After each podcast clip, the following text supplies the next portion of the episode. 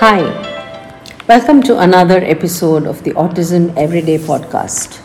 We are your hosts Swati, and Geeta. welcome back to another episode and possibly the last episode before the new year begins. Hopefully, a year without a pandemic. You said it. so, today we thought we'd have you join us in some reflection and some soul searching one last time in 2022. And on that note, we have a question on our minds. which is what should we teach our children? You know, Swati, I had the opportunity to look at some textbooks for a young eight year old recently. Oh, yeah? I must confess, it's been a long time since I actually opened and explored any textbook. Brought back so many memories for me, some great and some not so great. And I was thinking, oh my God, did I really at some point study all this? And I often look back at the many subjects that I, and I'm pretty much sure all of us endured. And I'm sure students continue to endure the same now and feel that way too, right? Absolutely. Yeah, and I realize that there's very little I truly remember, or there is very little that has left a lasting impact on me. Who here listening to this podcast can honestly say that they use um, chemistry formulae, for example, in their everyday lives, um, or trigonometry, or any of those, right? If you do, we'd love to meet you. I mean, unless, of course, your job requires you to remember or know certain things. We learned tons about plants, which is great if you know you're a botanist today. But chances are you've forgotten a lot of what you studied um, from back then. What do I remember? My basic four functions in maths. Yeah. And I also remember that one day when I failed badly in answering a question and got a little whack on my Oh, my. palm for that What subject was this? math. It was something like 8 6 is R. And I floundered because I was doing 8 ones are 8, 8 twos is 6. By the time I reached 8, yeah. So, what about history actually? All I remember is trying to memorize which Mughal king, king came first or the years when all those famous battles were fought in India. oh my gosh it's it's yeah i think the most history i've learned is more recently you know uh, following some historians locally yeah, and yeah, sure, you know reading their work that's the most history i've learned Yeah. nothing from school true. so this takes us to you know the question what do we really teach our kids uh, and we're talking specific you know specifically about the kids we work with so kids on the spectrum. And irrespective of the age of the child many times parents report that you know my child he can say numbers and alphabets and colors and so on. So you know maybe it's exposure to rhymes maybe it's the books we all think. And you know children they're really intelligent. They pick up these things super quickly. Yeah, true. And and you know parents do often tell us that you know i didn't teach them numbers or alphabets he just learnt it Yeah, right yeah, yeah.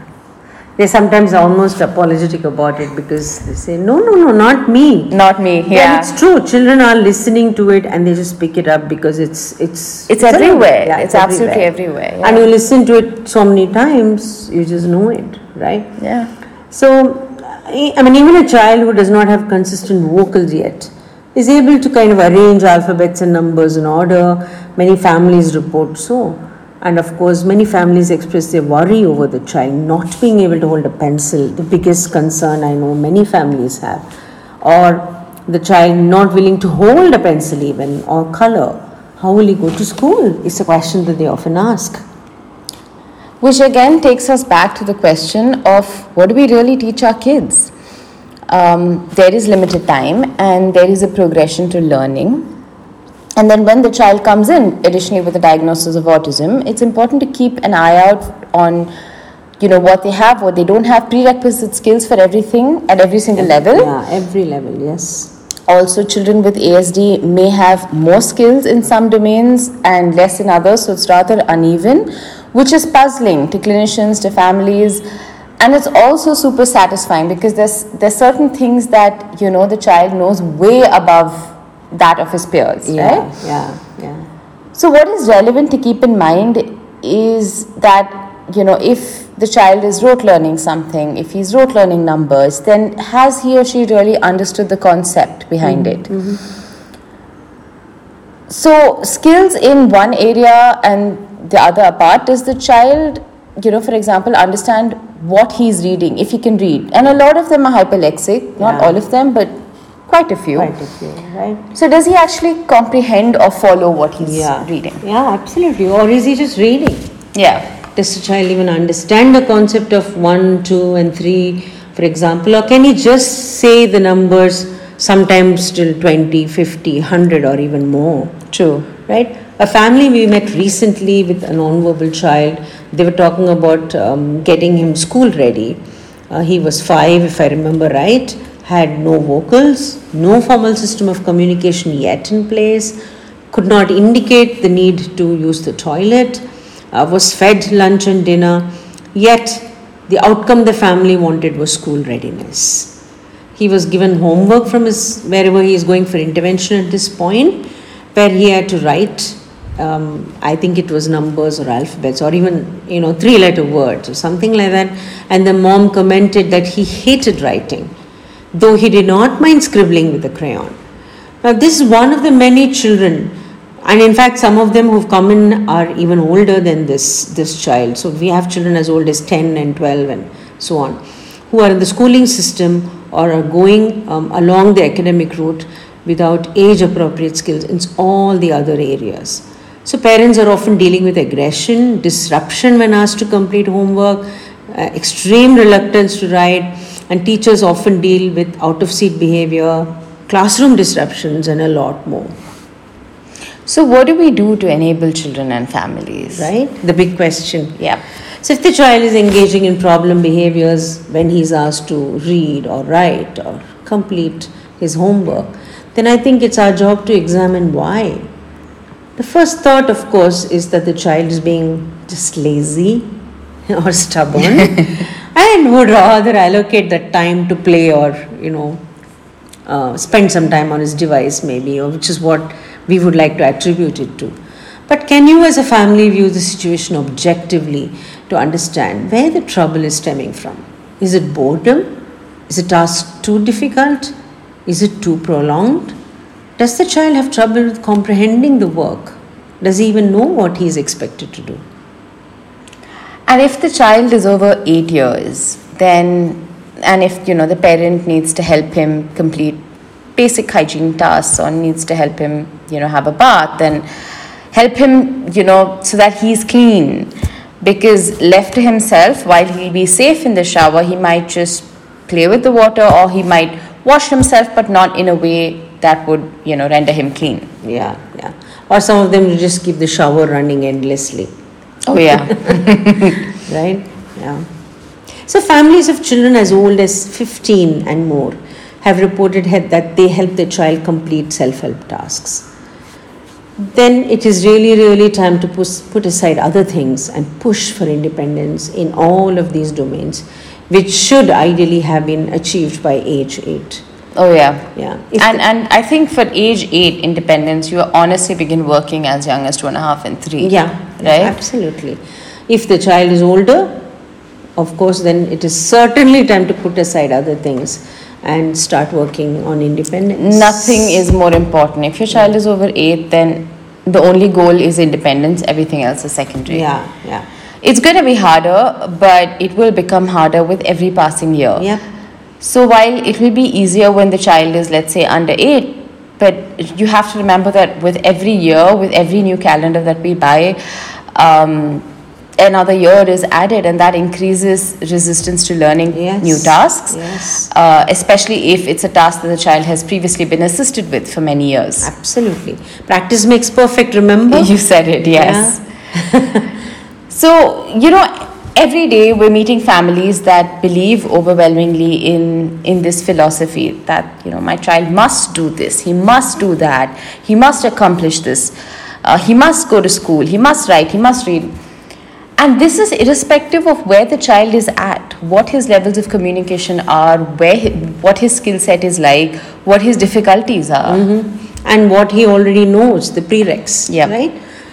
So the the child is if if at five a child is not potty trained and is unable to indicate the need to use the toilet. and and that's you know seemingly not alarming Not to the alarming fa- to the family, right? Uh, but what what really bothers them is the fact that you know he may he may not be able to write. Yeah, that he's, oh, he's reluctant to write. Why is my son reluctant to write? But, uh, you know, I would have thought they would be more concerned about the fact that he is unable to tell them if he, he- if he needs to uh, use the toilet. Right? But um, yeah, there was this family who just kept saying, but he's unable to remain seated, he's not focused in class, what can we do about it? Um, they also spoke extensively about his ability to read, uh, knowing fully well that his comprehension was absolutely limited. This isn't to say that all kids on the spectrum don't make sense of what they're reading, like you uh, you know mentioned, but it's certainly not as easy as it seems. Yeah. Right? Another question on parents' minds, and one that's often asked of us, is will he at least be able to finish grade 10? I think, eh, especially in the recent past, when Yeah. we've been asked this, eh, we've sort of always left the meeting feeling very confused, Yes. right? Because we wonder if we simply aren't communicative enough. And when I say we, I mean clinicians as a whole. Um, on, you know, are we not communicative enough on the needs and priorities of intervention and the rights of your child and what he requires? Mm, mm, mm, right? It sometimes feel like we we have we keep making an attempt. Yeah. Yeah, but I think the question, uh, this question that comes up to us is a reminder to us to continue to do what we do because it's our job to keep talking to families for their kids and helping them understand autism first as as a whole.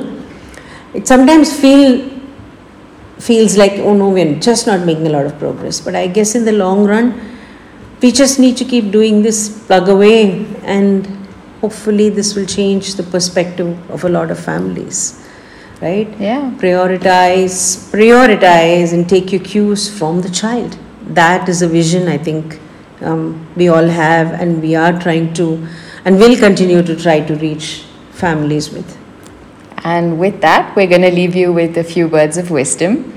All we have is now, and we are often more concerned about, you know, will my child go to school? Will he finish the board exams? What will he do when I grow old? Will he get married? Mm-hmm. yeah And while these are all valid points, let's just hit pause right here and remember that this little child will grow up and really all too soon so all you have is now and let's focus on doing the very best now. And best meaning evidence based. evidence based prioritized. Yeah. uh, on a very orderly step by step basis and things will happen. Trust in that. So on that note thank you all for your support and for being a part of our journey. And we will see you in 2023 have a great holiday season. Bye bye.